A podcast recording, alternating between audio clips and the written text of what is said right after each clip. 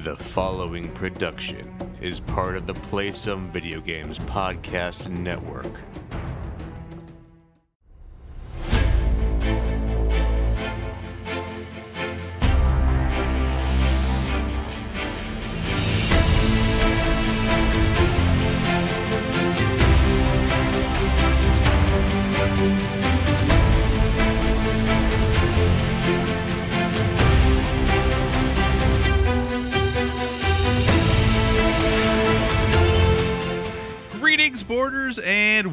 With Video Games, the gaming podcast that strives for the right balance of coverage for games you play on your table and on your television. You can think of us as the PlayStation 5 and Xbox Series X of gaming podcasts. We're a proud member of the PSVG Podcast Network and still to be part of the Dice Tower Network as well. I'm one of your hosts, Kyle, and joining me on this co op adventure, the refrigerator to my router, Josh. How are you doing this evening? I'm good. I'm tired. You're generous calling yourself a router. You're more like the monolith from 2001. I mean, that's pretty cool too. I could go with that. uh, and I don't know if I'm the refrigerator anymore. I think I'm more of the router now. it seems. that's true. That's true. So the day this podcast released is Xbox Series X slash S release day. yeah. Some people already have them though, because some places are shipping them early. Mm-hmm. So congratulations to those of you who might have it ahead of time. Hooray. So the reason though I wanted to kind of point this out is because obviously on Thursday this week is when the PlayStation 5 comes out.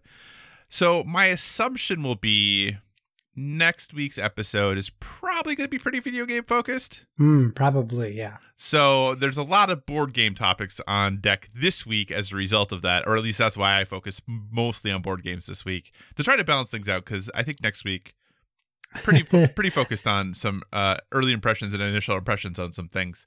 Uh, but before we get to the show as a proper, Yeah. and I'm very excited to talk to you about Extra Life in a little bit. But my Mm. first question for you, Josh, were you very very sad like I was to hear about Alex Trebek passing away? I was, uh, to a degree. I think the problem is we kind of knew it was coming. We hoped it wasn't. Yeah. We knew he was fighting. Um, I think the more the reason why I was more sad about it was because of what he went through. It's not like it was a quiet passing and without um, inner turmoil or struggling. Like he was fighting this thing that kills like ninety percent of the people who get it. Right. And the fact that he, you know, fought as long as he did, I think was like surpassed a lot of what most people get while they're fighting it. Obviously, he has access to probably better treatment than people who are suffering from pancreatic cancer. But uh, yeah, it's terrible to think of how much pain he must have been in. And, and I remember like a month ago, he he he issued a statement saying like if he had to do another round of chemo, he was just going to give up or something to that like right. sentiment, which was like devastating to read for anyone, not just Alex Trebek or a celebrity, but you know, to to just to hear a statement like that and be able to understand uh, just even a fragment of how they must be feeling, like it's it's devastating. It's it's terrible. It's a terrible disease that that takes so many people more and more now. So it's a bummer, but you know he uh, he lived a good life and and he's in one of the most well known people on the planet. So I think he did good. yeah, I mean, you know, he he's 80 years old, so definitely, you know, ha- has a few years under his belt. Did you watch a lot of Jeopardy? When I was younger, I did. I haven't watched a lot of Jeopardy recently, but I mean, I would say teens, teen years, I watched it a lot. Okay. I, I don't know that I've ever met someone who hasn't at least seen an episode of Jeopardy. Yeah, even in some form of media, even if they haven't Right. seen it on TV, they they must have they have at least seen clips of it because there's so many memes from Jeopardy as well. Right. So even Or- this culture would, even this current generation would have seen it. Yeah, or SNL skits and yeah, you know, some some sort of reference to Jeopardy as a thing. the penis Uh, mightier. the pen is mightier indeed. Uh, Jeopardy is a thing that I watched when I was younger, up through my teenage years. I don't want to say every day, but it seems like almost every day. Yeah, it was like Jeopardy and Wheel of Fortune. yeah, Wheel of Fortune was never really common for me, but Jeopardy my parents watched and my grandparents watched. Hmm. So no matter where I was, Jeopardy was always on when it was on television. The only thing that superseded it is if baseball was on. That was it. We're we're we have a little gap between our ages, but were you a one set box, one TV household? Because that's what we were like. So when my parents like Wheel of Fortune was on either before or after Jeopardy, and it was the lead in to primetime television. So it was on at seven thirty. So yeah, so it was Wheel of Fortune at seven, Jeopardy at seven thirty. I'm having a Rain Man moment, and then. uh and then it was like Simpsons or Cosby Show or whatever we were watching. So that was the thing. Even if I didn't always watch Jeopardy, you always saw Final Jeopardy because you had to be in front of your TV. And sometimes shows started early or late, a couple by a couple minutes, and you didn't want to miss the beginning because back then you would never see it again. Some shows didn't even do reruns. So that's why I think, at least for 80s and 90s kids like Jeopardy, everyone saw it because that's the only way you like could watch your shows is by catching the end of Jeopardy. Yeah, it is interesting though because for me, Jeopardy was the pre-dinner show. Jeopardy was always on at 4:30. oh, you guys. And then Wheel of Fortune times. was always on at 6:30. That's so bizarre. Yeah, because we it was on Jeopardy was on at four thirty, news was at five, national news at five thirty, local news again at six, Wheel of Fortune at six thirty, Jeez. then evening television started at seven. And it's, sad that I can remember that without like missing a beat. I know exactly that's the way it was. It is funny that you say that. I mean, I I guess nowadays I just assume everything runs on live time. So like Jeopardy being being pre-recorded, they can re- regionally run it whatever time of the day they want. Because yeah, we would ha- we had the five o'clock news and the five thirty news, and then there was like reruns between six and seven of like like sitcoms, or I think sixty Minutes was on. uh, uh, That was Sun- Sundays Sundays, after yeah, football. and before. X Files. Yeah, yeah. before X Files. Yeah. Um. So yeah, yeah, it is interesting. This is this is a board with everything topic. it really is. It really is. But yeah, I was just very sad to hear that. You know, it, man, Alex Trebek, r- realistically, Icon. like a legend in, in what he did. Universally, uh, well liked on the level of Mister Rogers, as far as you never heard a bad thing about the guy, and he always seemed to do good things. But man, did he sometimes, Get angry Really at his is. contestants. yeah, like really slammed the contestants in ways that did seem like he was trying to, but oh goodness.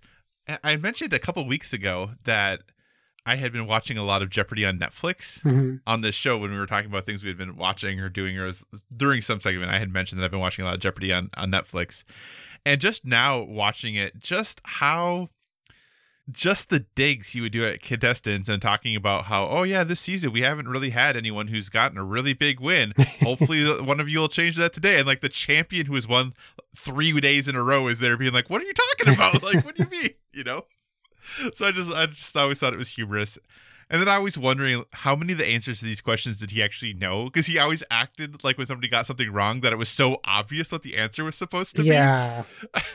I don't know. I mean, there there's that assumption that he must be one of the smartest people on the planet. I don't. I don't. I I'm sure he's a smart man. He's probably. Uh, and I, I we had a conversation. I don't know if it was at work or through our Discord, but I ended up like googling his like college career and stuff. Like, I was like, just because he hosts Jeopardy doesn't mean he can beat Ken Jennings. Like, Right. he just reads cue cards. Like, he might retain some of that. Um, and I'm not saying that he couldn't be that smart, but I I never had the impression that he was as smart as a Jeopardy contestant.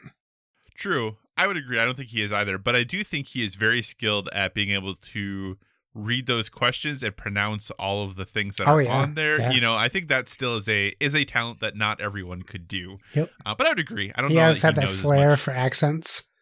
Yeah. He would just throw an accent in. I don't even know if he knew if it was. He said it so confidently. You you would believe that's how French people spoke. right. Oh goodness gracious! So thanks for the memories, Alex Trebek. It was greatly appreciated. Uh, do do you think they will recast a new host, or do you think this is the end of Jeopardy? no, they'll recast. This is uh, one of those shows that will stand the test of time. Who I do you think would be the good new host? Well, there's already stuff going on online about Neil deGrasse Tyson. Yeah, LeVar Burton I've seen thrown around a lot too. LeVar Burton would be great too. He could. He has that voice. He has that He does, yeah. rainbow like Yeah. background. Uh, the rapport. Uh, it could be a lot of people. Uh, it could be Ken Jennings. Like, why not Ken Jennings? Come on, Yeah, a guy who legit probably does know the answers to all the questions he's asking you. that's and true. he he is always on a podcast I listen to, Doug Loves Movies. Um, he's always on, and he is super funny and very quick witted, and not at all how he like portrays himself on Jeopardy. Like he even designed a board game. Like, come Yeah, on, he did. Like- Just recently, and absolutely. he's written like fifteen books, I think now. So Uh, so he'd be a great host, I think. that's a good pick. That's a good pick. We'll see what they do. I'm very interested to see who they select. But hey, that's been a long time to the show intro. So let's get to the show proper. Thanks so much for joining us this week, everyone. As always, if you have any feedback, questions, or suggested topics, hit us up at Board with VG on Twitter or also over on Instagram, also Board with VG. We are a proud part of Play Some Video Games, and PSVG is on Patreon. We are absolutely thrilled with the support you have given us there thus far. And if you'd like to monetarily support what we do, you can find us there at patreon.com slash PSVG. But the most important thing is just that you listen and maybe share our show with someone who you think would enjoy it. We're also a member of the Dice Tower Podcast Network, so if you enjoy our conversations about board games and would like to dive deeper into that world, we encourage you to check out the Dice Tower Podcast as well as all the other members of the network. No matter what type of board games you enjoy, there's a podcast on the network that's right for you. Josh, really briefly, before we get to your first topic this week, speaking of the Instagram, Hmm. we just got a game in the mail, each of us, a Yeah. little Kickstarter. Uh, Tidal Blades has been delivered. Yeah. My goodness, Josh, is that game incredible? Looking, just packaging, everything in the box. It it looks good getting off the bus, if you would. Yeah. It's uh when you were talking about we probably be talking a lot about video games next week. I was like, well, my plan is to at least talk about one board game next week. so we'll see how that plan works out. Um, but yeah, it's um um my my buddy came over today to pick up a TV I was giving him um since we got the new one and it ha- he happened to come over after it came and I hadn't opened it yet. I was like, "Hey, look." So I opened it and he's like, "Oh man, how much did you spend on this?" And I was like, "I don't remember, honestly." but it was worth it. Uh, yeah, the production quality is incredible. Um, another game that uses game trays, right? So it looks it looks great.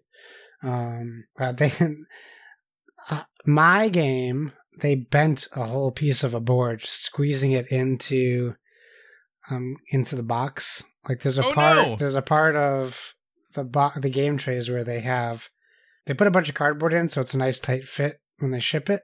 But what happened was, I guess they pushed a piece of a corner, like a winged corner of a board, like just was like completely like a broken elbow, bent up. Oh no! So uh, hopefully I can just flatten it out and it'll be fine. But um, otherwise, yeah, production quality super high. It's also nice that they included the original pieces. If you didn't get, I mean, we got the deluxe editions, but it includes like the cardboard stuff in case you lose a piece, I guess, or it's probably just easier for them to ship it all together. But uh, yeah, I can't wait to crack into it. The rule book and the lore book and the art book are all huge. Uh, but I know I can at least take the art book out of the box. Uh, I don't have Right. to keep that with the board game. um, but I'm going to probably get to get to reading tomorrow and hopefully get it to the table Wednesday night. awesome. Well, maybe I will try to get that done as well then, so we can talk about it together. So, with that, then, Josh, your first topic I don't think is going to be a surprise to anyone. But before you talk about it, here's my question for you: Yeah. Since you ended your extra life stream, Yes. And now, have you slept yet? I did fall asleep on the couch with my son for like 15 minutes until he noticed I fell asleep and then jumped on me. So, since you woke up Saturday morning, we 5 a.m. on Saturday night, morning. Yeah. He woke You he woke been- up at 5 a.m. on Saturday, so You you have not been asleep since then. no, not for more than 15 minutes. Dang yo. okay, take us away though, sir. Extra life. This is probably that's probably a good setup for what could be me for the rest of the show. if if I trail off, uh, that could be that could be why.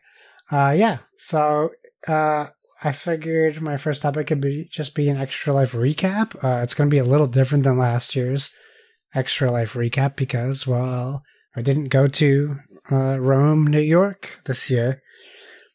Uh, and that's not the only difference. Last year, Kevin Austin of PSVG uh, Prime, or just PSVG in general, if you will, um, we met up with a bunch of podcasters and content creators uh, alike, and we joined a um, we joined up with Extra Life last year for our first time, and that was with a team called Phoenix Overdrive. It was already established through a friend of the podcasting network, um, Nasser, as he is known in our as his handle is known. Um, and he put this whole thing together. We went up and and uh, had this college computer room set up, and, and you know it was very social. There was giveaways and all that kind of stuff, so it was fun. Um, but this year with COVID, we had this you know challenge. In fact, I didn't even know if we were going to do it. Um, we didn't really get the ball rolling until maybe a month ago. Maybe yeah, about a month ago, maybe six weeks ago. Um, because we kept talking about doing it, and then the world kept getting crazier, and then it would like kind of slip our minds. Um, I don't know that it ever slipped our minds, but it just became something that we needed to get to, but other things were in our way. Um, because I do want to say that this is uh, something uh, important to me, and and I can't remember if I was talking to you or Donnie about this, but um, when I used to work for Best Buy, like uh, I used to do charity stuff all the time because it was presented as an opportunity, right? Like, um, we have a thing called the Pan Mass Challenge here where people ride bikes from Boston to Cape Cod and back or something crazy like that. We would volunteer and I would get a bunch of employees. We'd volunteer for um, cancer walks and things like that to help or even participate. So I always enjoyed doing that, you know, do- donating my time uh, to an organized cause that I know I can trust, at least that, you know, where my contributions are going. So um, it's been a long time since I've been able to do that. Uh, so when Extra Life came up last year as a great opportunity, and the fact that when you do Extra Life, you're doing it for your local children's hospital, which is huge, right? You're not just doing it for a giant like conglomerate, uh, like company that goes, "Give us your money." We promise we'll give it to uh, these people. Um, so that is nice. So that is what we did. So uh, I sequestered myself in this room, my computer room, yesterday, uh, Saturday morning at 10 a.m., a little closer to 9. Um, uh, my wife doesn't listen to this, but I should say uh, this would not have been possible without my wife's incredible help. Um, taking a three year old on all day, not only just all day by herself, but having to limit his access to things, which is probably the bigger challenge. Um, and and then my folks were helping out briefly on, on Sunday morning when he get up at 6 a.m. and I still had time, still had time ahead of me. Um, and then yeah, it was it's all about uh, asking friends and family to help out, right? I, it's always something I feel uncomfortable about. I I like to do like the four the five Ks and the the walks and stuff because I'm contributing on my own. I always feel awkward about asking people. Um, but I think kids' charity is easier to do that for, maybe.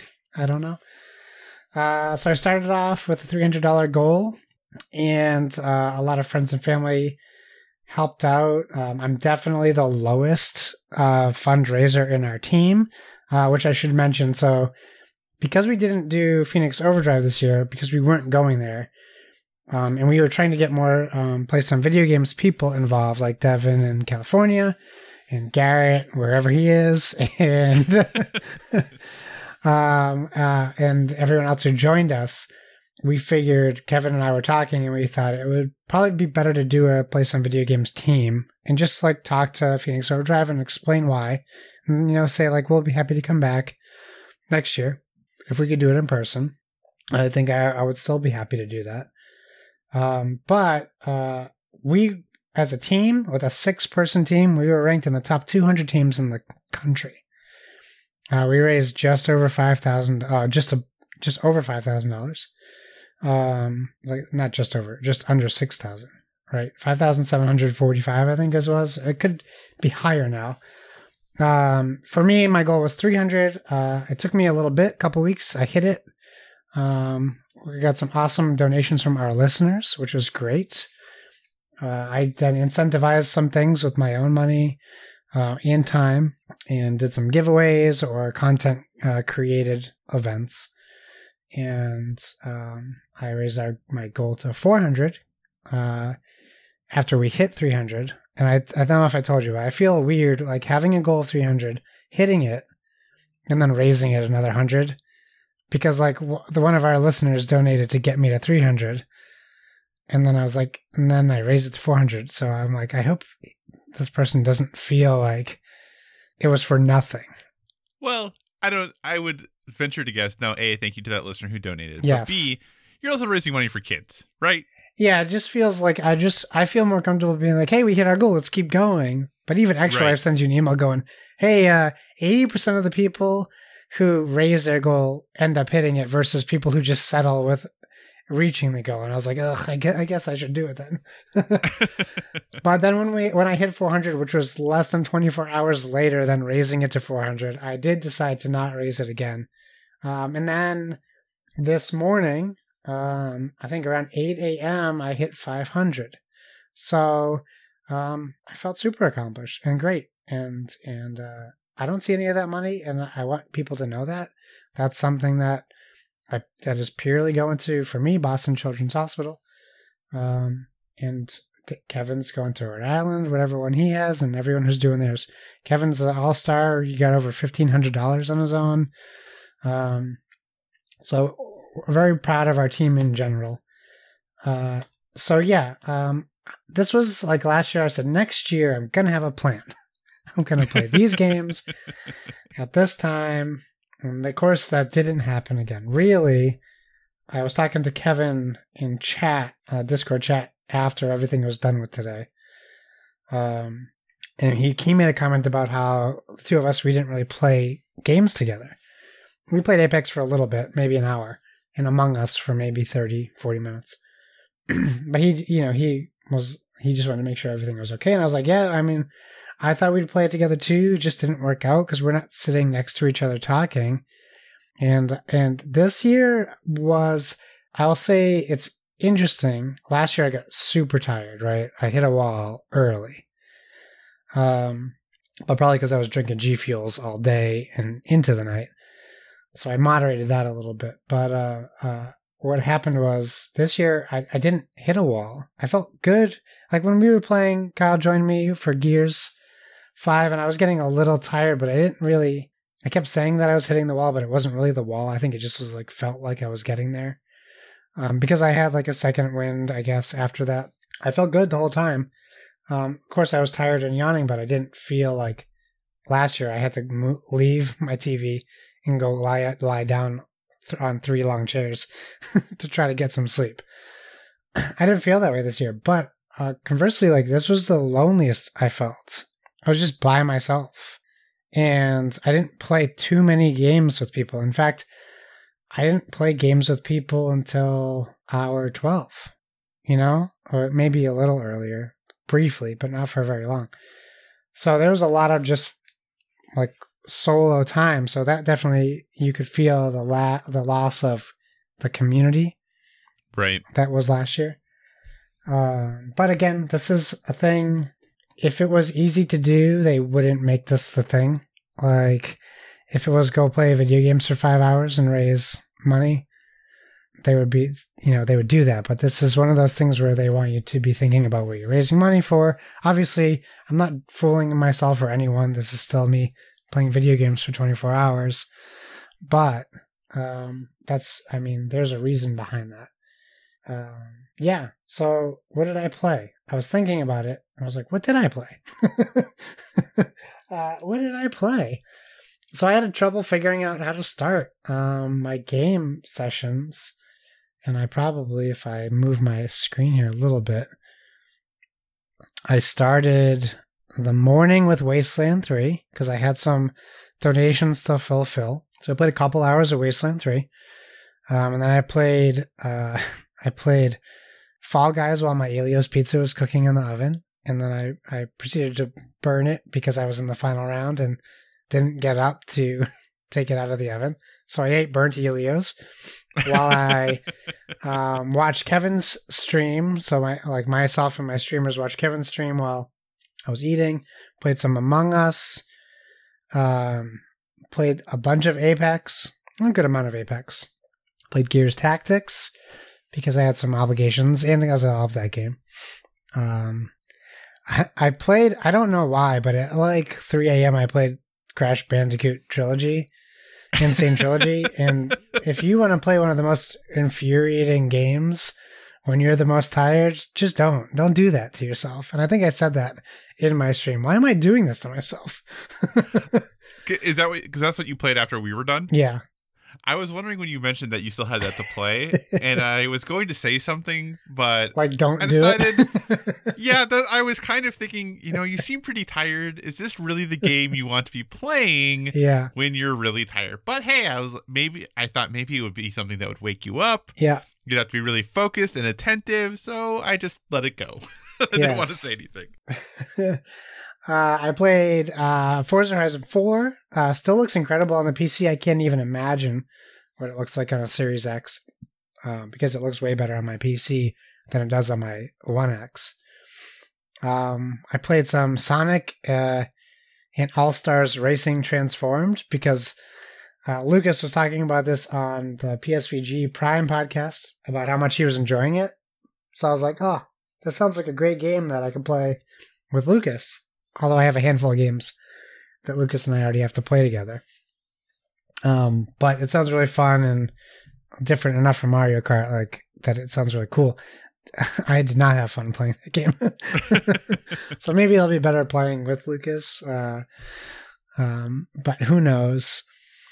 Uh, I'm trying to think of what I was playing. So I was playing Apex before you jumped on, right? So I was we, I had plans with Kyle to play a bunch of different ver- options of games.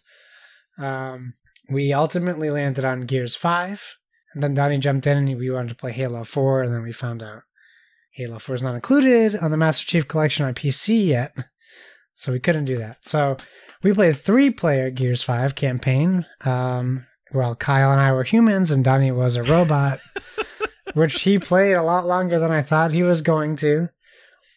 Um, Big props to Donnie for sticking it out. thank yes, thank you, Donnie, for sticking it out. And then I thought he was just going to bed, and he's like, "No, no, I just don't want to play this with you guys anymore because I don't want to be this robot anymore."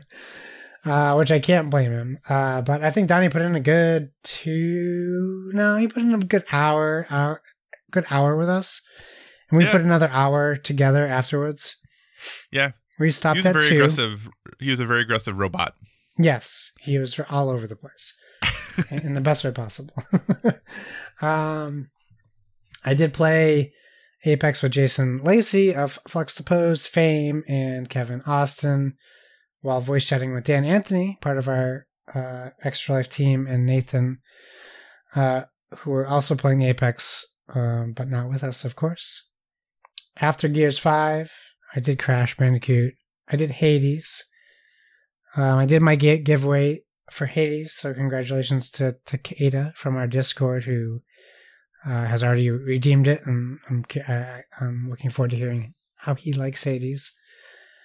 And then I, you know, it's kind of a blur. I played some. I I think I fired up some games here and there to try to get something to hook me in those wee hours in the morning.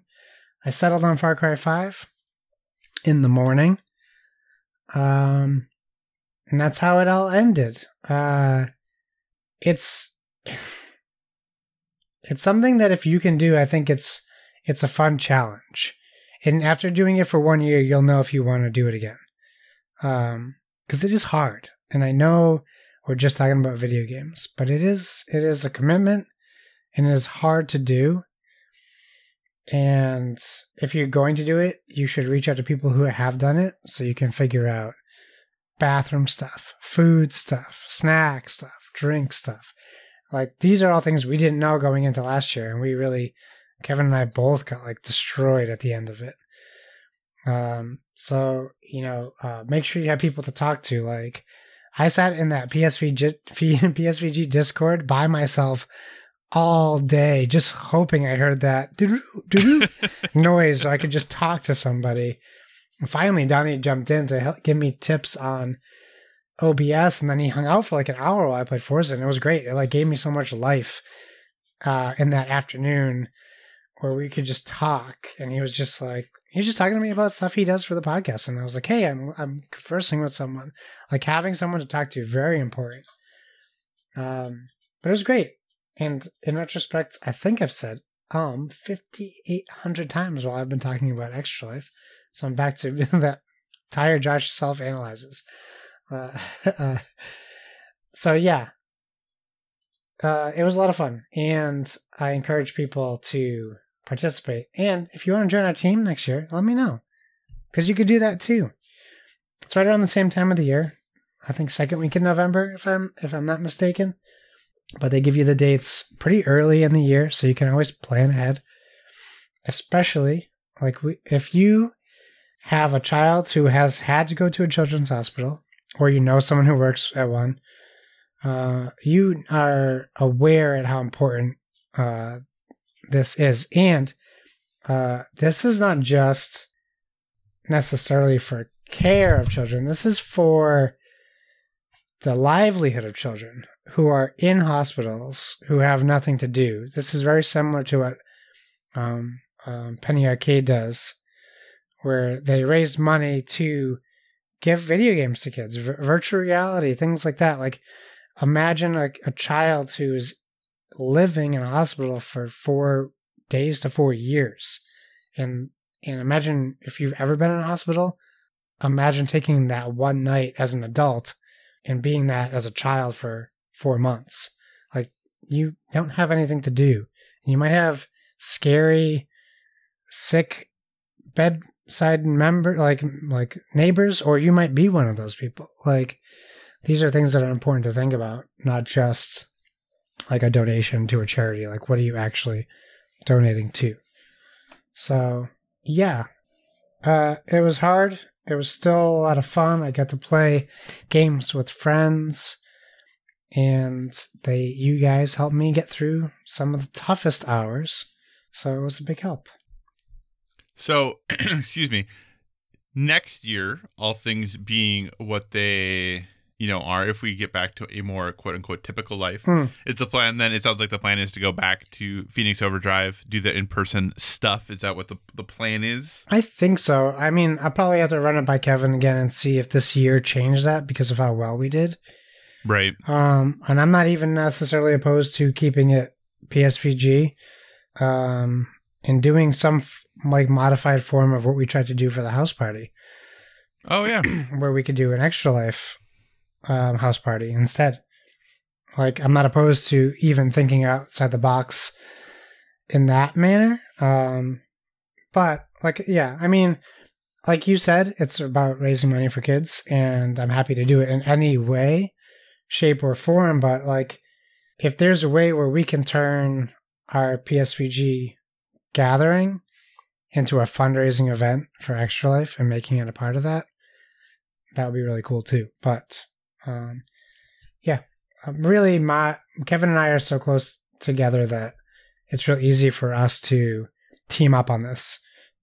So even if it's me going to Kevin's refinished basement and doing extra life at his house, like which I would have done if I don't have if my state didn't have a travel ban to his state, I still I would have been okay with doing that. Um, but you know, the whole country is r- glowing red and warning right now, so probably was, not a good idea. It is true. Well, congratulations to you. Congratulations to the PSVG team. It was some good money raised, fun had by many. And if you contributed, very thank you very, very much. It's Yes, awesome. So cool. Anything else you want to say about Extra Life? I'm tired. I, I'm surprised. I, I'm saying that's why I offered to do the podcast Yeah. tomorrow, and I was actually kind of surprised that you said no. You wanted to do tonight I, still. So. I don't even know what my day is going to look like tomorrow. So at least I I know for sure I'm, around, I'm I'm conscious right now. no, that makes sense. That makes sense.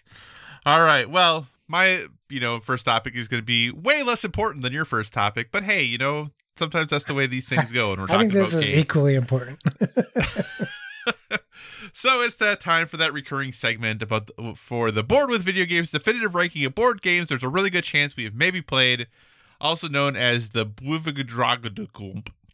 Uh, every time we do this list, Josh and I bring a game or two or three to the table, and we start ranking our lists and add those games to the rankings. The current rankings are 10 games, so I'll still go through all 10 of them right now quickly. But soon, once we add probably these ones, I won't go through all of them anymore. But the top 10, uh, starting at number 10, working our way to number 1, Wasteland Express Delivery Service, Machikoro is number 9. Number 8 is Castles of Mad King Ludwig. Number 7 is Small World. Number 6 is Forbidden Desert. 5 is King of Tokyo. 4 is Santorini. 3 is Cosmic Run Regeneration. Two is Sagrada, and one is Lords of Waterdeep. I actually did tweet out this list today, uh, so you can view it. It is our pinned tweet now. So if you want to go ahead and check things out there, you definitely can. Uh, so you only have will only have view access, dear listener. But Josh and I, you know, we can change things and adjust things. Hopefully, we don't change things when the other person is looking and just make adjustments. But with that, Josh, I don't know what you're how many games about. have you brought to the table today? One of them. Well, I went there, Kyle. I went there. Ticket to You ride. went where? Oh wow, Ticket to Ride, eh? Yep, Oh goodness gracious! So I Ticket know. to Ride is the first game you're bringing out, eh? it is. It is the first game. I'm I'm coming hard today, Kyle. I don't even know what to do with this, Josh. I know you, I and I knew you wouldn't. Uh, my apologies in advance. This is won't be the hardest decision you make in this segment. this won't be. Oh goodness gracious! Okay. I mean, it probably no. I think I don't want to spoil anything. awesome. Okay, so why why are you bringing Ticket to Ride? Why? What a good question. Uh, it's a great game, and it needs to be on our list at some point. I, I thought my my prediction and what who knows what's going to happen, but having like we're building a base, right? But we can't just avoid uh, these games uh, because then the base is skewed a little bit. So having having like a couple contenders, like legit high end contenders, which I think we do have on like on this already. Um, I just think this is one of those top tier games.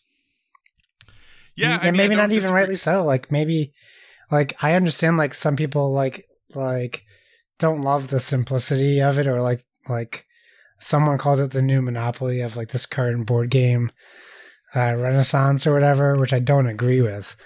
No. Um, but I think it can also be considered a little mainstream, so I think it could be controversial as well. Yeah, I mean, Ticket to Ride, you know, first published back in 2004, uh, designed by Alan Moon. Uh, Days of Wonder is the publisher, and there are I don't know what a bazillion additional expansions and maps that you can get for it. Yeah, new one just came out, Amsterdam. Yeah, I think I think it's a bazillion. I think that's the correct number. Uh, but a lot of good upgrades. It is a game that you know the the base game is very good. There actually are multiple base games you can get, so Yep. it doesn't have to be just straight up Ticket to Ride. There are other versions you can get. There's a really nice anniversary edition of it. Uh, it's a game that really does have a lot of legs to it, and the expansions and the additional maps you get uh, typically do offer some fun variation on the rules and, and add some wrinkles that maybe the base game doesn't have. But for this purpose, I'm assuming we're just talking about the base game. This one is Ticket to Ride. I think you can include the anniversary, but you can't include Europe because Okay, Europe is a base sense. game. Right. So, mm, is it okay if I consider it with? Is it the 1912 expansion? Is that the one that's yeah, with the it's like a cards? tiny little. Yeah, Yeah. Yeah. So, because that's the only way I play it at this point, I don't ever play it with the itsy bitsy cards because I really don't like cards of that size. uh, so that's the only way I really ever play the game. But Ticket to Ride, I really enjoy. I like Ticket to Ride. I think it is a good game. It, you are right that it is pretty mainstream. Obviously, it was one of those first quote unquote designer board games to be found at big box retailers that you could get at Target, you could get at Walmart. I even remember back in my days of working in university housing, going to conferences and seeing people play Ticket to Ride at the conference. Like that's how more more mainstream uh, it was but it's still a really good game and it's something that we still brush off and play uh, it is simple enough that i don't ever have to re-review the rules like i just remember Right. how to play ticket to ride Yep. which is nice so with that based off of our current ranking i am leaning towards putting this in the number two position Okay. what are your thoughts I would put it at number one, but I agree that it could also be number two. Um, okay I'm happy to put it at number two because we also have to take into into account theme and style of game, and I think there's more variety in Lords of Waterdeep as far as gameplay options go. And Ticket to Ride is pretty much a one trick pony. Like you know what you're doing the whole game, and you don't ever have to deviate from that, with the exception of the ro- the route you have to do. Right. Yeah, like I said, I really like Ticket to Ride. I think it's good, but just if I think about what do I prefer, Lords of Waterdeep or Ticket to Ride, I think I prefer Lords of Waterdeep Yeah, between the two. I would put it above Sagrada because while I might want to play Sagrada more with people who have never played it over Ticket to Ride, I think I still think that um, Ticket to Ride is the game that if we sat down in a room and seven people have played Ticket to Ride, that's the game we're going to play. Right. Yeah. Cool. So does number two sound good then? Yeah, number two is good for me. Awesome. All right. So Ticket to Ride, the new number two game. Because Josh is just not holding anything back. He's bringing out the big hitters. And it sounds like he probably is going to have another big hitter that he's going to do here at some point as well. Tidal Blades. I, I would, am actually really excited for talking about that at some point. Okay, Josh. Since you went Ticket to Ride, yeah. I'm going to kind of volley one back at you then. This is a game I had on my list. I didn't know if I, I was going to talk about it or not, but now I'm going to. Uh, my first game that I want to bring to the list Pandemic. Oh. What an apt So time. you're going to come out here, throw around big games. I'm coming out here, throwing around big games. So, what say you, sir? Pandemic. What are your thoughts? Uh, it's a incredible game that focuses on teamwork, which is actually not uncommon in our to- in our in a couple of our games. Are you? Is this your? Are you highlighting the spot for it where you think it's going to go right now? No, I just had that's just where I ended up. That's just where it, my Um, cursor ended up. Honestly, because you talked about Ticket to Ride being, um, having all these different expansions. Pandemic Mhm. is a game I like less with its expansions. I can see that. I do enjoy some of the additional uh players you can be. The you know you know that the, the new roles that are introduced to the the expansions, but I I do think that especially towards the later expansions, the more you add, I I do think it does uh, detract from the game. For me, I would agree there as well. Yeah. Um I would put this game at number 1 to be honest with you. Um Pandemic is a game I think every board game player needs to play. It teaches so many core board game values that it's almost unskippable even even though it's getting dated. Like it's probably It due the anniversary edition they just did was terrible and cost so much money. they didn't really update too much. Um, it really could use a fresh coat of paint. But that being said, I mean, Power Grid hasn't gotten that either. Uh, so True. uh, the core mechanics they're so good, and it it teaches you to work together. This is a game that is used in schools and science classes. I would argue it should be used. It could be used in any class that's teaching communication. Um, it just really. This is a game where people keep talking about how hard it is, and I keep going, you're not listening to each other. It is a hard game, but you're not listening to each other. And that's why it's hard. And it took us 10, 15 plays to figure that out. Like, we thought it was super hard too, but we just weren't listening to each other. And you have to open yourself to kind of being told what to do to a degree, uh, because you might not always know what's best for your team. And if someone tells you that you need to do something, you can't be the type of player who says, I'm not going to do that because you told me to do it. And I think that's that fights a lot of social problems too when you play games like this. So I really think Pandemic um, is great, and it's it's an essential must play board game. So it's an easy number one for me. As much as I love Words Loads of Waterdeep, it's nowhere near as important to play as Pandemic is. Yeah. So Pandemic originally released back in 2008, devi- designed by Matt Leacock, published by Z-Man. And I would agree with basically everything you have said that Pandemic really is one of those evergreen games that's in most people's collection is always going to be there.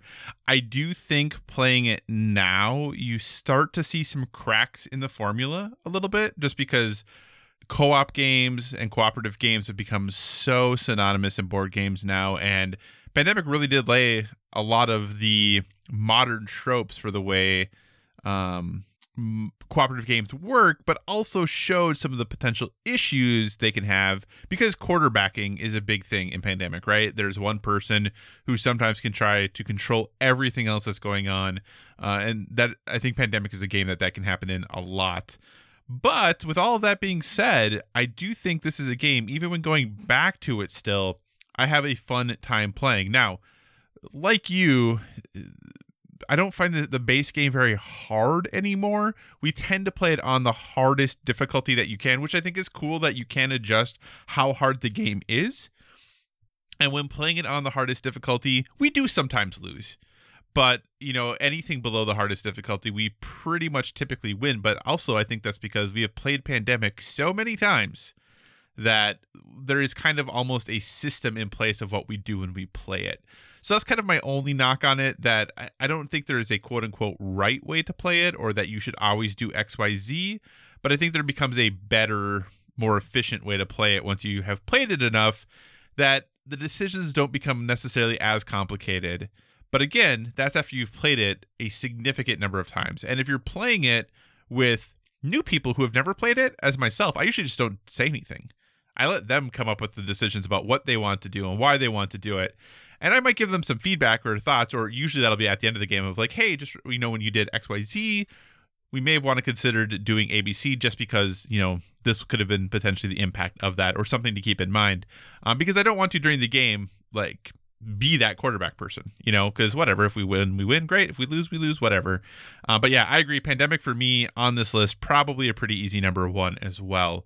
So that was a pretty universal, easy way to take care of that. It's funny that you brought it up because I right before we recorded, um, Smosh Games, they're uh, on YouTube, their their uh, board AF show.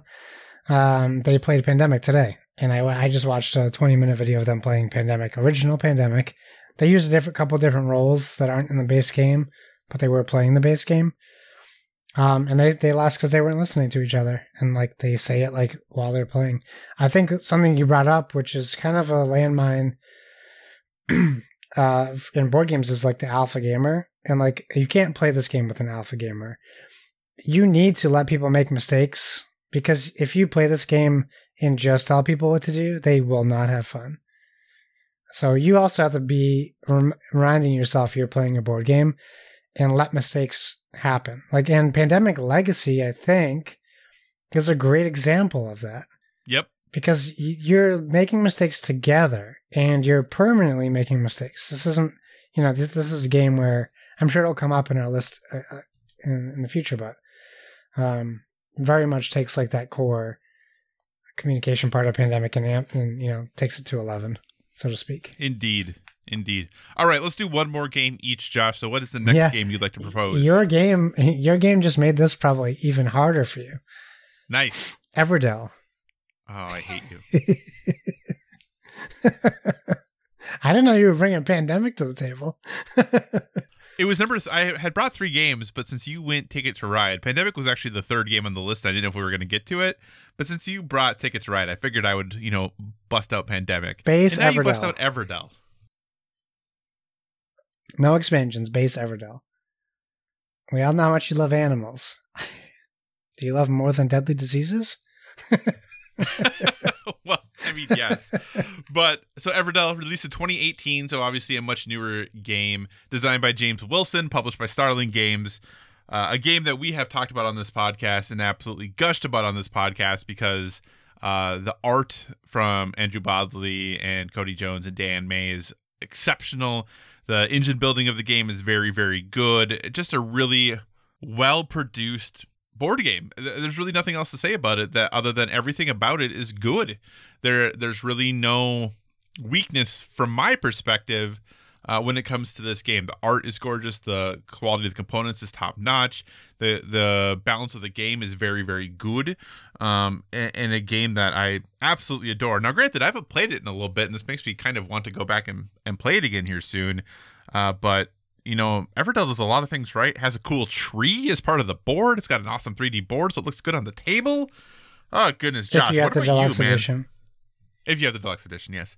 Uh, what about you? Where what are your thoughts on Everdell? I mean, this was a game that not long after it came out was you know well over a hundred dollars to try to track down a copy. It's much more reasonable today, but for a while this was a really tough one to come by. Yeah, we got it a year after it came out, or like uh, close to a year after it came out. Um, you know, we were behind on the times.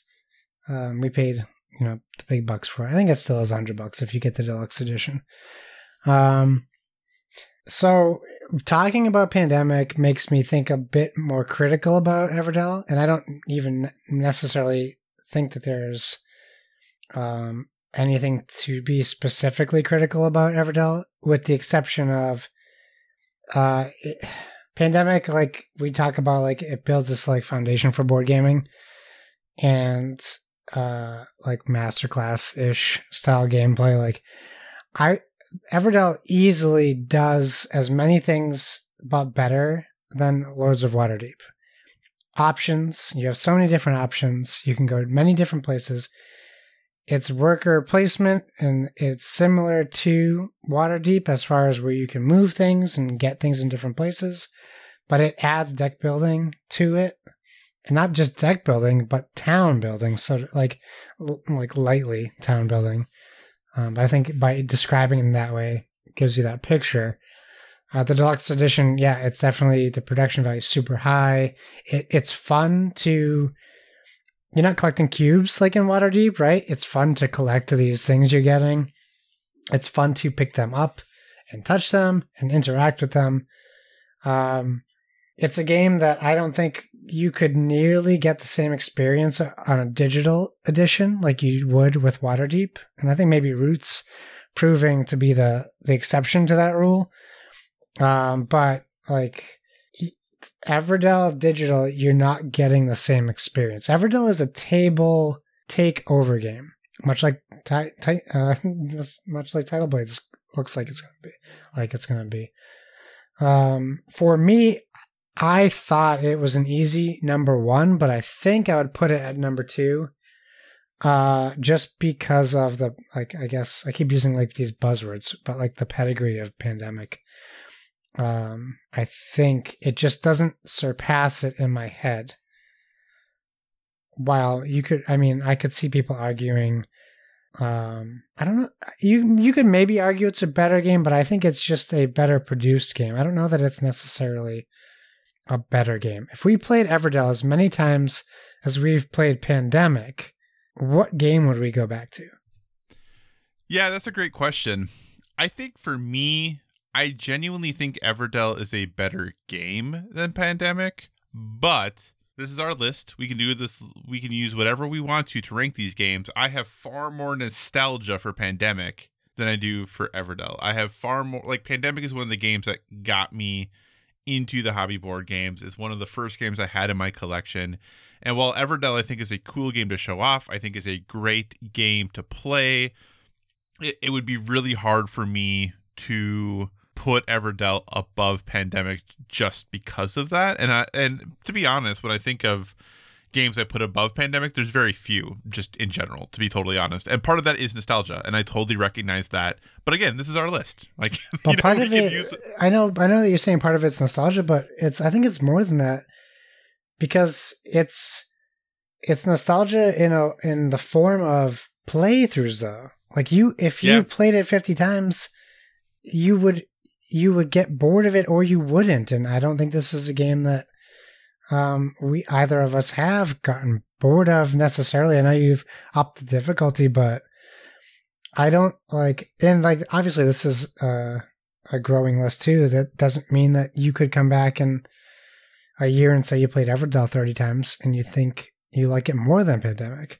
Like, I think that that's feasible as well, but I, I really think the theme the theme on pandemic is relatively current always enough that you can relate to it right? I don't know that Especially i can relate to a now. badger priest always. Or a porcupine innkeeper. Like i don't know that i can always um, relate to that. yeah. I, am cool with number two. I think putting everdell at number two i, I am totally okay with. Okay. does that sound like where we want to go? That's where i would put it for sure. Okay. Open for debate. Number two, it is Everdell. I forgot you have one more. I was like, you got to take one of those cosmic runs out of there. But I remembered you have one more game. I do have one more game. I'm trying to decide which of the two games that I have. Make it hard. Make it hard. Well, I mean, it could be easy. We're gonna have to have easy weeks too. Listen to that car. That car agrees. This is a All right, so professional thi- podcaster not closing their windows before recording. it's warm out. What are you're you gonna do? welcome. I do think this next one is going to be hard because I don't know if you've played it, and I have some strong feelings on this game. Whoa. Well, I'm a pushover, so if I don't agree with your feelings, I'll agree with your vote. we'll see. We'll see. So the one I'm going to bring up as my second game is Caverna. Oh, I haven't played it. So designed by Uwe Rosenberg, uh, published by Lookout Games, could- and like a whole bunch of other people since then. I can probably guess how Uh, it plays, though. You said you said the designer. What's that? I said, you, you said it's a Rosenberg game, so I could probably guess how it plays. Yeah, exactly. uh, it's, it's a lot of people will say this is kind of like Agricola 2.0. Um, so there, it is typically thought of as like kind of the next step or next progression of that game. Uh, came out in 2013. Very, very heavy game, literally and figuratively. The box itself is very heavy. There's a lot of stuff in the box, uh, and the complexity ranking or the weight ranking on Board Game Geek is a 3.78. So it is definitely up there. Uh, it is a worker placement game that is one of those games that's kind of the the beauty of Uwe Rosenberg games is that they're not super complicated to learn because realistically they give you very good cheats to say you know here's step 1 here's step 2 here's step 3 but at some point in all of his games or in most of his games or at least in his worker placement games you get to a point where you have to pick your actions. And that's where things get complicated because then you know you'll have 60 actions to pick from.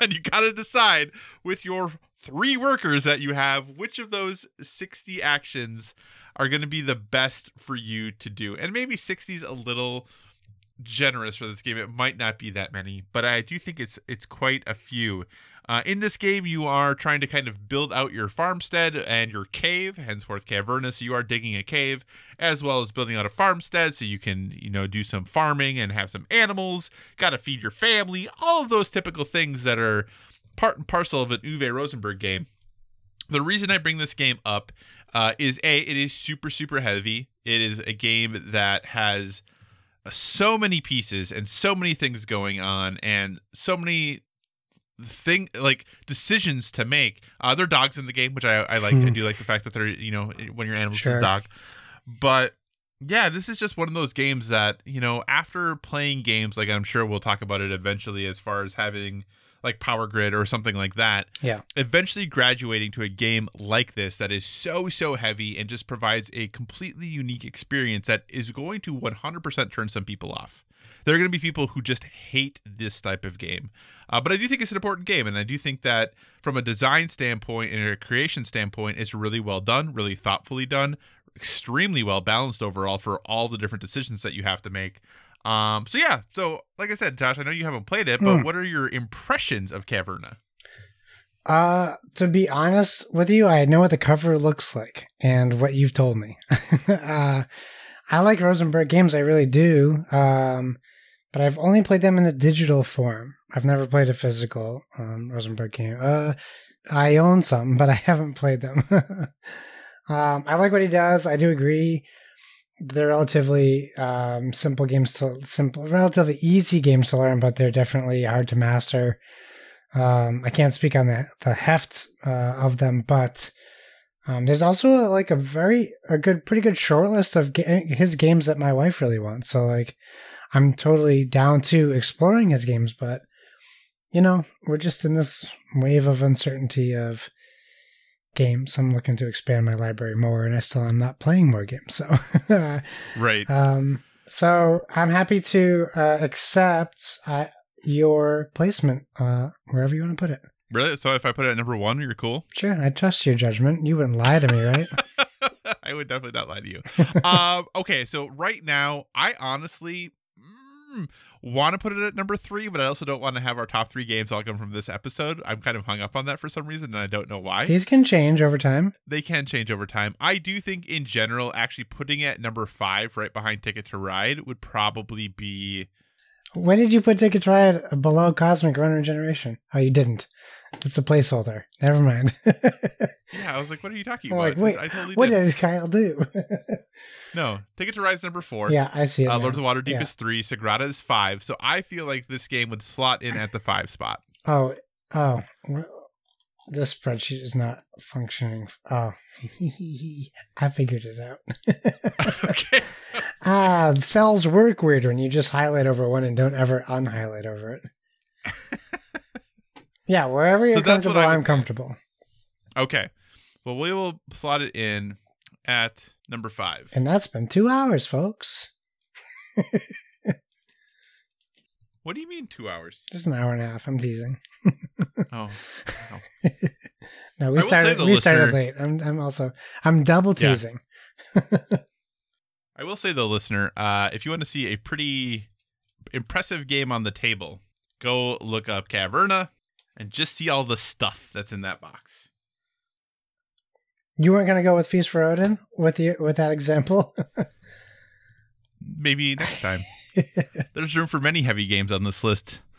All right, so the games we brought up this week: Pandemic, uh, we slotted at number one; Everdell at number two; Ticket to Ride at number four; and Caverna at number five. As for the games we talked about this week, again, you can find our whole list. It is in our pinned tweet, and you can check out all the games as we rank them. Uh, probably in the future, we hopefully won't bring quite so many heavy hitters, uh, but you know, we're hey, a well-rounded who's list telling now. us? There's so many of them. We got to bring them to the table. That's true. There are so many of them. Awesome, Josh. What is your second topic this week? I bet. I bet William will be proud of us. He, he maybe he can get us a column. but the board with video games top 50 board games of all time. yeah, We could be famous. come on, popular mechanics. We're waiting. We It could be it. famous by adjacency. That's right. Okay, Kyle. Uh, I shared this in our Discord about a week and a half ago. Uh, there was a new Harry Potter board game on Kickstarter. It was called Catch the Snitch, and it seemed to fit in with all of the current Harry Potter themed games, even down to the packaging, uh, where it was very similarly looking to like um, Harry uh, Hogwarts Battle or Defense of the Dark Arts. Um, except now they're bringing you the the um, the Quidditch game that, that we've all been waiting for, right? And uh, when the news came out, it was just basically announced uh, Knight Games was publishing it, and they are uh, on Knight Knight Models. Sorry, not I think it's Knight yeah Knight Models who call themselves Knight Games now, I guess. Um, they have previously done games like uh, Batman games, DC, and Harry Potter games. Uh, so yeah, they they literally use the Wizarding World box. It looked very similar. It's a relatively uh, smallish board. I saw some videos on Tantrum House. I watched like a quick preview. Then I realized it was a Kickstarter. I didn't really know that that was a Kickstarter when I saw that this was leaked. I thought it looked really cool. It's like some sort of alternate worker placement, worker movement game where you have two teams. Of course, it's Quidditch. If you don't know it, I'm not going to explain it to you because I probably would explain it terribly. Um, but it is the first offering in a set of Harry Potter universe titles from them. Uh, we'll see. Um, the rule book, they say they it's only 24 pages long. I guess that's like moderately sized now. This is from BoardGameQuest.com. Um, it's a skirmish game. Uh, there's no measurement, so think X-wing, but without the measurement like meters. Uh, you have a bunch of cards, snitch cards, gold cards, tactical cards. You have these. They're rubbery, pla- like plastic miniatures. They're not like necessarily like the highest quality miniatures you ever seen in your life. So it hit Kickstarter on November 5th. I was like, oh, cool. I was telling my wife, look at this Quidditch game. I thought I was for sure going to be able to get it at Target, right? Because this is where they all drop. So I tell her, I said, hey, sweetheart, I looked up that Harry Potter Quidditch game on Kickstarter. There's a there's a four hundred forty five thousand dollar goal. Doesn't seem too high for a Harry Potter game. Um, but then it started to click why it was on Kickstarter, and then I was like, oh wait, it's been on Kickstarter for like two days or a day, two days, a day two. What's the date? Oh no, it came out. Actually, it came out on. Uh, sorry, it didn't come out on November fifth. I think it came out earlier. Oh no, it did come out November fifth. Sorry. Um, on November sixth, I looked. It it it did not hit its goal. It was, in fact, not even close to its goal. It was at sixty-four thousand dollars of ha- half a million dollar goal. So I'm like, wh- why would a Harry Potter game? The art looks great. It's Harry Potter through and through. If you want to get the base game, it will cost you. Oh, it's not showing me American dollars. About 110 American dollars. Maybe, probably a little bit more. It's 100 pounds or euros. I don't know what that symbol is anymore. I think it's euros. I was shocked when I saw the price of this game. And maybe it's because I was com- like comfortable with these games coming out between 30 to $50. Um, and maybe that's my fault, but maybe they shouldn't have used the same art for their game. Like I bought right next to me, I have Harry Potter's House Cup competition, the same exact borders of this game, literally. The font, the wording, the spelling, the branding. I paid forty. I paid thirty dollars for this game on Amazon. So I guess uh, I had a little bit of sticker shock. Then I was like, "Wait, the Kickstarter's canceled. Why? Why is this Kickstarter canceled?" So I clicked on the updates, and I saw something that reminded me of Golden Bell Studios. I'm sure that they're not as bad, but I've never seen something like this on Kickstarter explaining it's not a canceled Kickstarter, right? It's essentially just a postponed or delayed Kickstarter. But I read from Knight Models Harry Potter Catch a Snitch Wizard Sports Game page on Kickstarter. Estimated backers. The current situation of uncertainty in the world derived from the electoral campaign in the United States is negatively affecting our Kickstarter. I don't have to read the rest of this to you for you to understand probably where this is going. I don't understand. Like, no one is. I have backed so many Kickstarters since COVID started. I have never seen a single Kickstarter campaign blame COVID for them not hitting their goals, especially in update number two. They didn't even give themselves a week to hit their goal. I don't so maybe this is me being hypercritical. maybe it isn't. I don't understand how they can blame the United States elections for a British Kickstarter board game. They're not blaming Brexit. They're not blaming pa- the pandemic. They're blaming the United States in its electoral campaign. Is this crazy to you, Kyle, or am I alone on this one? and I'm sure I'm not alone, but am I alone between the two of us? It it is an interesting explanation. I went to the comment section on the Kickstarter, oh, boy. and there are a lot of people who basically say, "Are you really certain this is the reason you're delaying this? Is because of the U.S. elections?" And they are holding firm to that. They're saying, "Yes, Well, after that statement, you have to hold to that. it, it caused issues with our marketing campaign and what we were going to do. Social media is a mess in the U.S. right now, et cetera, et cetera." But it doesn't stop me from getting razor ads every day. I don't know how the marketing has changed. That's true. it is interesting. I'll be very. They said they're going to basically kind of rework the campaign before they relaunch it. And there are a number of people who are saying you need to come up with a more with a more affordable entry point because it is interesting to think of and we had this conversation even with the um uh, the Funko game about how the game looks really cool and you think about the people who would be interested in it and you're like, "Oh, this would be awesome." But then when you play the game, it is actually a very strategic tactical game, right? You can't just like the IP and jump in and, and have a, a strong understanding of what's going on.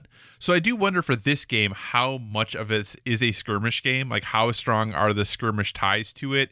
Is this a game that is going to be locked up, if you would, in all of the rules and everything that's going on? So people who really want to get this just to play a fun, cool Quidditch game are to be, it's just to be over their head. You know, it's to be a far too complicated game. And I do wonder about that. And I do worry about that a little bit. They clearly have you know some videos out that show pre-production copies of this game so they they clearly are very far into production have all that good stuff uh you know the other thing to kind of keep in mind is that it is you know like the $110 or whatever uh for the base game well then shipping is going to be another like 30 to 45 us, yeah. slash 50 dollars for us because this is a european kickstarter so you know you're looking at probably 150 bucks for the base game uh you know pushing probably 200 for the base game and expansions. Well, I think you get two teams in the base game, and if you gotta get all four teams, you need the other ones. right so you know if that doesn't tell you anything. So i would be super interested in this. I really would. It, it- this is a game that i would definitely want to play be very interested in, in getting to the table and, and seeing how it goes but uh you know there's new consoles coming out this month there are i just got Tidal Blades uh, you know i have other stuff i just don't know that i can justify that price especially since i really don't know that my partner would want to play a skirmish game Yes, I agree with you, and that was one of my worries. I did want to mention they said, uh, "quote All social networks and platforms are having considerably less traffic." that is the complete opposite of what he ever. Whatever that. other my question that I was going to ask you was, so they they have announced it's going to come back on Kickstarter on November twelfth. Um, and I think you kind of already answered it. But my question to you was going to be: Do you think they come in at a lower price? And what if if you do, what do you think that price is uh, is going to be? I hope they do because I think they need to. Uh, I don't know if they can. If they're committing to the miniatures, I don't know how much lower they can get it. Right, the cost of the game is the cost of the game. I I, I don't you know, if that's always true see- though. I mean, maybe not. I would love for them to see them come in at you know seventy five bucks or something like that, or even I mean, ideally sixty is what I'd love to see. But I don't think if you're at already one ten, I don't think you're gonna be able to cut that in half. It's only seven miniatures per team. It's a very small board. Like Yeah, I don't. but I think that, I- I think all four are in it though, aren't they? All aren't all four all in the base game, in and the expansion is like an all star team where you can get. Oh, yeah, you're right. Star players, expansion, and World Cup. Yeah, sorry, sorry, Mhm. you're right. Yeah, the four teams are in the in the base box. it's a thirty So- minute game. Yeah, that's a mm, that's a lot. mm. I want. I really. If I had unlimited money, I would be all in. Right. It's just that, and I, I know that we really get caught up in video games talking about dollars per hour, and that you, you can't justify or necessarily say a game is, you know, the quality, You can't always define the quality by how much it costs compared to the number of hours you spent in it. But when you're really talking about a minimum of probably close to 150 bucks for a board game, you know, we talked about last week for 175 dollars for Descent. You know, which is a more proven property, which has I don't know if it has more. I think it might have more With miniatures in sixteen scenarios that are two to three hours long.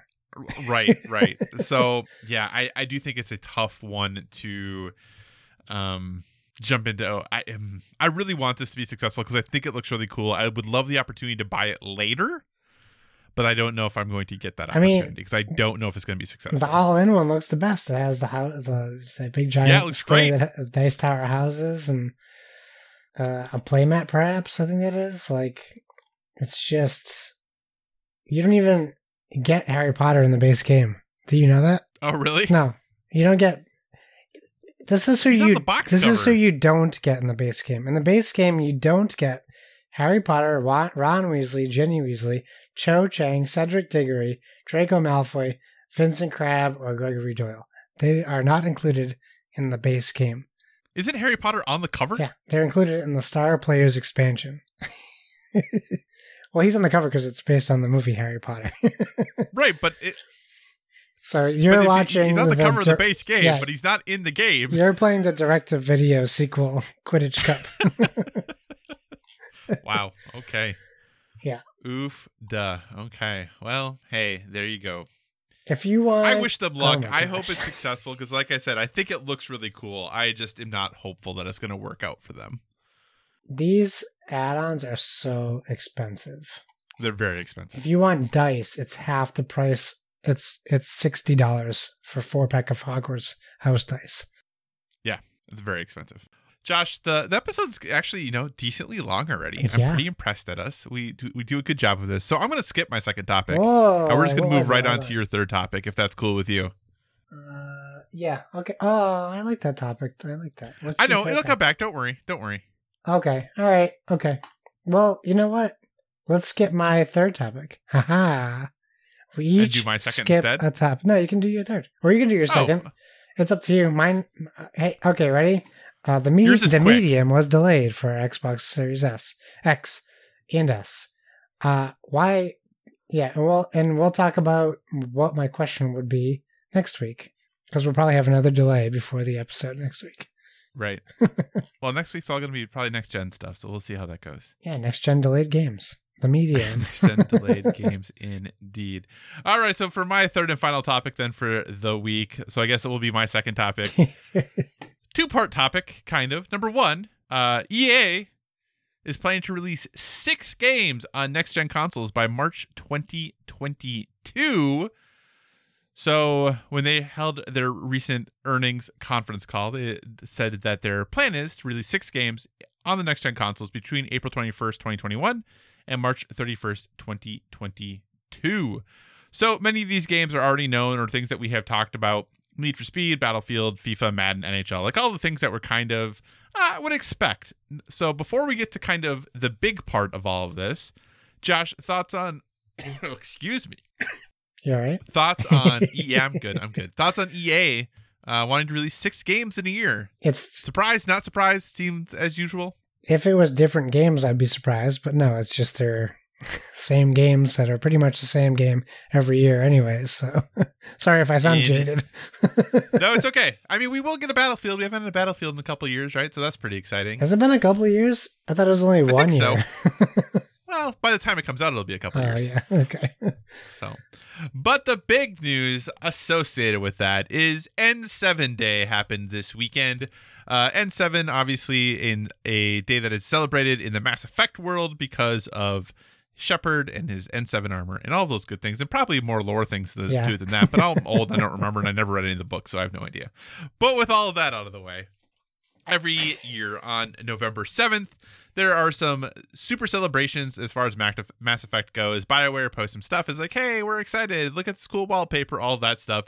But this year, it was a little bit bigger of a celebration with first the announcement that Mass Effect Legendary Edition is a real thing and it is something that is coming out.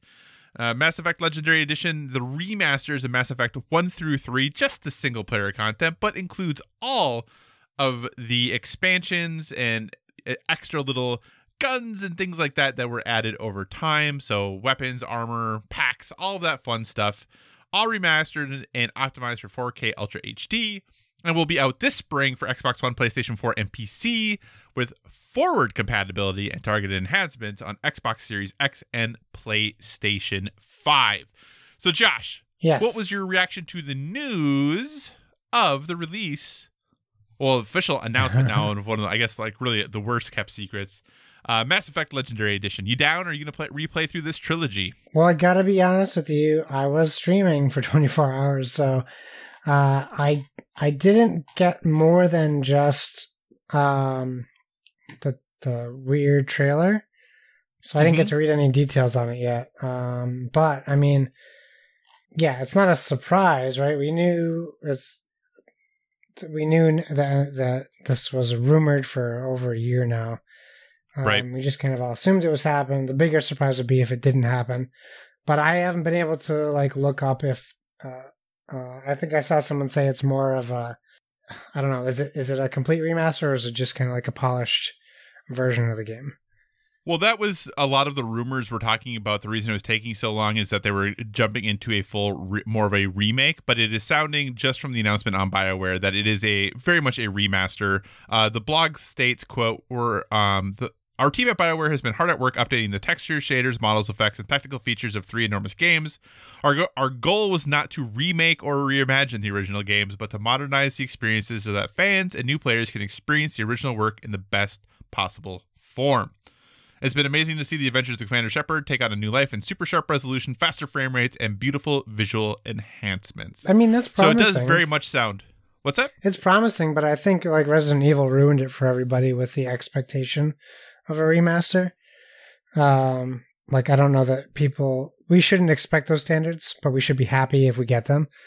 Uh, Right. But yeah, I mean, I as excited as I am to revisit the Mass Effect trilogy, I'm also terrified of them ru- like messing it up with their track record with Mass Effect. Like I don't like I don't want to play Mass Effect 1 and realize how bad this is going to be for other people while I'm playing it. That's my biggest worry. I want more people to be like get involved with Mass Effect. It's my favorite game trilogy of all time, right? So like as a big big big fan, I'm just more worried that they're going to ruin it for new inductees into to Mass Effect. Like that's what I'm worried about. Um, Right. But I'm super thrilled uh, that it's even forward compatible, right? So I don't have to worry about like not being able to buy it digitally for PlayStation 5 or needing a disc for something or whatever. Um, and that they're actually focusing on textures and hopefully fixing how the um, um, the Mako works in Mass Effect 1 and how the elevator rides are and and all those things that really just tear that game down from anyone playing it currently. Like, there's a great game in there, but it's one of those games like when people talk about the PlayStation Classic and how those games are basically unplayable just because of the generation and bits of those games. They don't hold up like 8 and 16 bit games. Um, I, like Mass Effect 1 terrifies me for people who just try to get back into it and like now because it just doesn't look great, doesn't control good at all. But for the time, it was groundbreaking. Um, and we have to kind of understand that GoldenEye, when it came out, was incredible. And now you wonder how is it even physically a game? You're looking at physical polygons on your screen. so um, I'm really excited to check it out. I will I will buy this, no question, right? This is my unfledging support for Mass Effect. Um, and I'm more ex- I'm more excited for I'm assuming what you're going to say next. Well, I'm going to ask you one other question, and then we'll get to that next part. So they have announced Xbox One, PlayStation 4, and PC. What chances do you think there are that this is coming to Switch? It should be on Switch. It would be f- a crime if they didn't put this on Switch. Do you think this is just going to be announced at some Nintendo like partner direct type It'll thing? be they'll on a mini that's coming to Switch? direct or yeah, Okay. something like that. I hope. I really hope. Uh, the Switch Switch owners they deserve to be able to play this game, and Mhm. uh, it should run fine on a Switch. So if it is announced and is coming to Xbox, PlayStation, PC, and Switch, Yeah, where are you going to purchase it? uh, it'll probably be on whatever current next gen console I have. If I don't have my Xbox yet, it'll be on PlayStation. Um, but honestly, if I have my Xbox, the new one, it'll be on Xbox because that's where I played all of my Mass Effect games, and that's just Gotcha. that nostalgia thing. No, Because you couldn't play Mass Effect One on PlayStation. Nope. nope. this will be the chance that maybe I can. I wonder. Mm, I'm assuming they're going to do the revised ending for Mass Effect 3. It'd be nice if they gave you the choice. They should give you the choice. That would be nice. That would be nice if they give you the choice. Uh, Hey, well, hey, would you like to play this game um, as we intended it, or how as we were bullied into making it? right. I never actually finished the story in Mass Effect 3 because I had so much fun with the multiplayer. I remember you telling me that. Yeah. So I maybe this will be the time that I actually finish Mass Effect 3. That'll be great because I finished the first two. But all right. So the other part then of their announcement was uh, continuing from Casey Hudson's blog post. He says, "quote." Meanwhile, here at BioWare, a veteran team has been hard at work envisioning the next chapter of the Mass Effect universe. We are in early stages uh, on the project, and we can't and can't say any more just yet. But we're looking forward to sharing our vision for where we'll be going next. And below that was, I'm assuming, concept art that they shared, which looks very nice, uh, of what I'm assuming is kind of where they're thinking of going or some hints about what the, the future for Mass Effect might hold. Here are my questions for you related to this, Josh. Number one, are you excited for a new Mass Effect? Number two, what do they need to do to win you back after what you said would be Game of the Year Mass Effect Andromeda? Number three, uh, Bioware still has a Dragon Age game to come out, and they are still fixing Anthem. So when are we getting the next Mass Effect game? I'll let you just take it from there. Well, here's what I would like to say. First, to defend myself. I wasn't wrong. It was game of the year. Worst game of the year. Most disappointing, maybe. No, worst. Okay. Um I was excited to see him say veteran, right? Like that could be like it seems like he didn't have to say that, so it makes me think that they got the the original trilogy people back as many as they could. Um at least that's my hopes, you know. Uh, I don't expect it anytime soon, um, because not because of what you said, but because it, you saw how long it took them to get Andromeda done. I was I watched three years of PAX panels of Andromeda before it was even a release date announced. So I'm not like hopeful for release date, especially with next gen hardware. Like they have their time to get used to it and develop for it and get that out. I would be disappointed if it came out next year because I would not. I would be like, this game's gonna be terrible.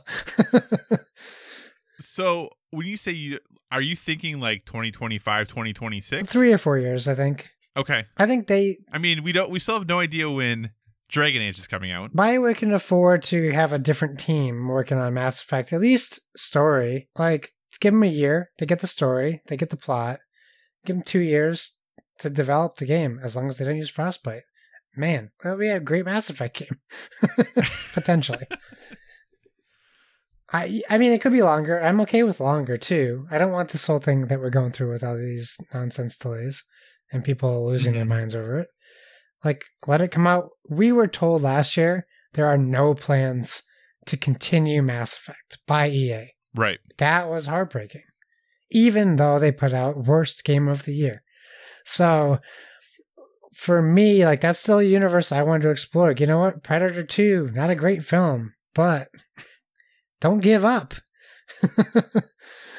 like you can come back from these things. Um I want more Mass Effect. I want I want more Shepard, I guess is probably what I want to say. And that's me being a little selfish and a little closed-minded on on a on a future game. So that was going to be my next question. Do you think that this return is a return to Shepard and that crew? Yeah, we got to pick up with Shepard and Joker and and and uh, oh God, I'm forgetting names. What was the robot's name? It wasn't Eden, right? What was her name? Oh my God, it's been so long. You're just you're just tired. It's okay. We just need a little like Wrex back in our life and all Wrex, that good stuff, Alex, so we're fine. Miranda, like I can Garrus, like Jack. Uh, I just can't remember the damn robot's name that Joker fell in love with. Why can't I remember her name? I kind of spoiled the ending by bringing her up. Uh, I guess all the endings are different though. Um, kind of. Thanks, CA. they used to be different. Uh, yeah, I really, I really want. I don't even necessarily need all those characters to be back. I just want that same universe back. Like they really just gave it up with Andromeda. And at the time, I think it was promising, but it just, you know, I I want them to leave that behind. For me, that's selfish. There's, we have listeners who loved Andromeda. Uh, we have listeners who enjoyed Andromeda. I don't mean to take anything away from them, um, as far as that goes, but uh, like, hashtag not my Mass Effect. Like, I I want I want Shepard's story to continue. Um, and and I guess maybe I'm a little bit like The Last of Us fans in that way. Maybe like I'm doomed to not like whatever they do. Yeah, I mean, you also had three, you know, I'm trying to remember how, Exceedingly many, how better long these games. games. are. Well, I'm just saying, I don't, I don't know about that, but uh, Whoa! Oh yeah, L three wasn't better than two. You're right. I was, I'm I was just saying was being talking about Mass exceedingly better than um, The Last of Us. Uh, but you also had like many, many, many, many, many more hours with these characters than Yeah. from Last of Us One. You know, but Oh, you you got me right down. Hey, ready? Uh, Mass Effect Two is better than Last of Us One and Two combined. yeah, you get you set me right up for that when, when you were saying that. I don't know if I'd agree with that statement, but You don't have fine. to You're agree tired. with it. You're delusional. it's coming out now. That's fine. No big deal. Well, I'll say it again next week when I am fully rested. you won't even remember that you said it. I might not. I'll have to re-listen to this episode. Uh, so,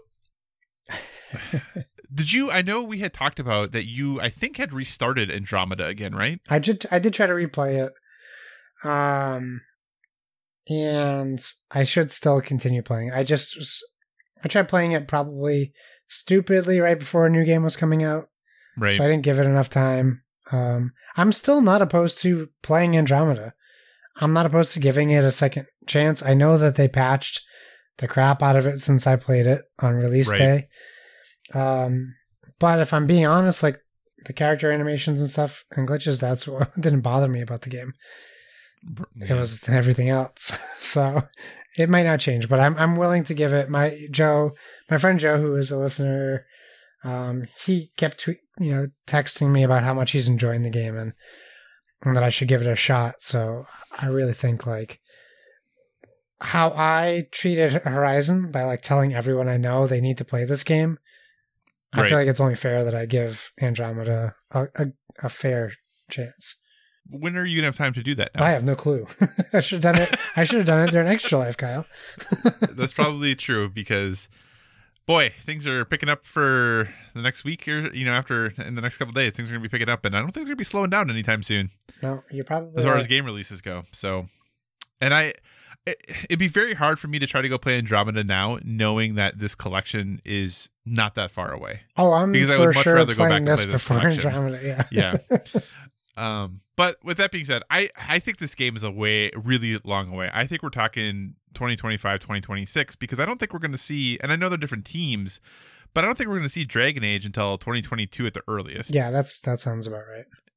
And then you know giving given the fact that you like you said a year ago ea was like yeah mass effect isn't coming back. So how how long could they really have been working on this at this point? That's true. um and just thinking about how long anthem took and yeah i think it's gonna be a long time. And, and part of me is like fine take your time. Like Yeah, that's I'm cool. okay there's that. plenty of other things to play. You know go ahead do your stuff if that's what it takes to get the quote unquote bioware magic back. Uh, because i really do love the games. Um the mass effect 1 and 2 especially were, were great i do like you i do worry about going back to mass effect 1 now because it is a very much more rpg focused game mass effect 2 becomes quite a bit more actiony there's obviously still rpg elements to it without a doubt but it's really as we i think have talked about in games multiple times it's about the characters Yeah. right the characters are great i really like those characters Mhm. uh, and so I want to go back and spend more time with them. Uh, but I do think that I do hope this comes to Switch because I think it would be a really good place to play it. Yeah.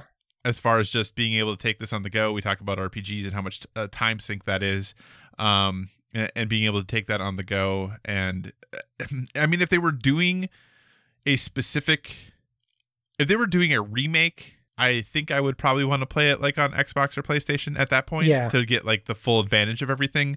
But since this is just, you know, the that remastered work on it, which is still, I'm sure, a lot. Um, I, I think this is something that, ah, man, maybe even I would pick up on Switch if it's there. It's a good point. of- I'm not opposed to picking it up on Switch. Might make it more accessible to me to play. And we all Right. know those Switch players love to romance characters, so it's That's totally true. in their wheelhouse. That is very, very true. Awesome. So that's it, dear listener. Let us know. Are you excited for a new BioWare Mass Effect game? Do you like Andromeda? Should we go back and play that at some time Don't when we have time when there's no games? Which I don't know when that's going to happen, but I don't want to commit to that. Uh, don't yeah. do that. okay. Well, I'm just asking. Do you think we should? I'm not saying we're going to. Just do you think we should? you know Awesome. where this All right, be. Yeah. All right, Josh. So some uh prediction time. yeah. What news is going to be announced on Monday before our episode posts on Tuesday that we don't know about currently? What's what's the news of the week? Uh, I'm gonna keep saying this until it happens because I I second guessed myself and, and I should have went with my gut. Uh, Cyberpunk's gonna get delayed again. There you go. That's a great one. That's I think a definite possibility.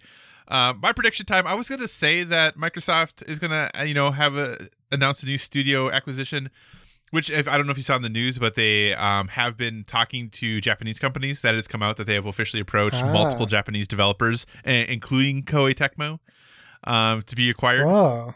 Yeah. So we'll have to see how that all plays out. So I don't think they're going to announce an acquisition on Monday. I think, especially with Japan and the way Japanese government works with acquisition of Japanese companies by American companies or like non-Japanese companies, there's a lot of like hoops you have to jump through. Uh, so I think it'll be a while before another acquisition is announced, but maybe I'll be totally wrong. So I think what's going to happen is there is going to be. Uh, mm, okay, they're gonna Demon's Souls Whoa. uh, review embargo is going to drop, and the game people are going to love the game. That's what I'm saying. Oh, that's yours. I don't know what the day that that embargo is, so I'm going to say it's Monday. It's probably like Tuesday, but that's cool. Well, speaking of Microsoft, the Game Pass, did you see what Game Pass tweeted today? Oh, the Mandalorian stuff. Yeah. And they said, Do we think that? Oh, is it? No, it can't even be. It has to be Xbox Game Pass. There it is. They tweeted a picture of the Mandalorian and they said, "All we're gonna say is that we're not posting the Mandalorian and the Child for no reason." Which means what? So, I mean, maybe you're going to get some Disney Plus with your Game Pass subscription, Or we get all the LucasArts Star Wars games with Game Pass, or you get those. And I also uh, they did just announce not long ago that uh, Jedi Fallen Order is coming to EA The Play, 10th, which yeah. obviously is part of Game Pass. So, I mean, there's a lot of things that it could be. And I'll be honest, at this point, none of them would surprise me. Yeah. Maybe Microsoft bought Disney. Who knows? At this point, they just bought LucasArts from Disney, and they now own that. There we go. That's what I'm going with my oh, prediction. there you go. That's what it is. Xbox buys has bought- yeah, Xbox has bought LucasArts. That's it. That's my prediction. Done. Kyle, you might be right. onto something. They just released Full Throttle Day of the Tentacle on Game Pass PC. And like yeah, I know three did. other LucasArts games. Yeah, which is really funny because how many years ago? Four years ago? Five years ago? Something like that. Those games were all on PlayStation's like E3 stage of like bringing them up to next gen. So that's just kind of humorous. Uh, cool. All right, Josh. With that, we obviously want to move on to our well-rounded life recommendations. Obviously, we're a gaming podcast, but we want to give you that one other thing we're currently into that's helping us live that well-rounded life. Josh, what is your recommendation this week? Hey, so while I was streaming, something else important happened uh, in the country.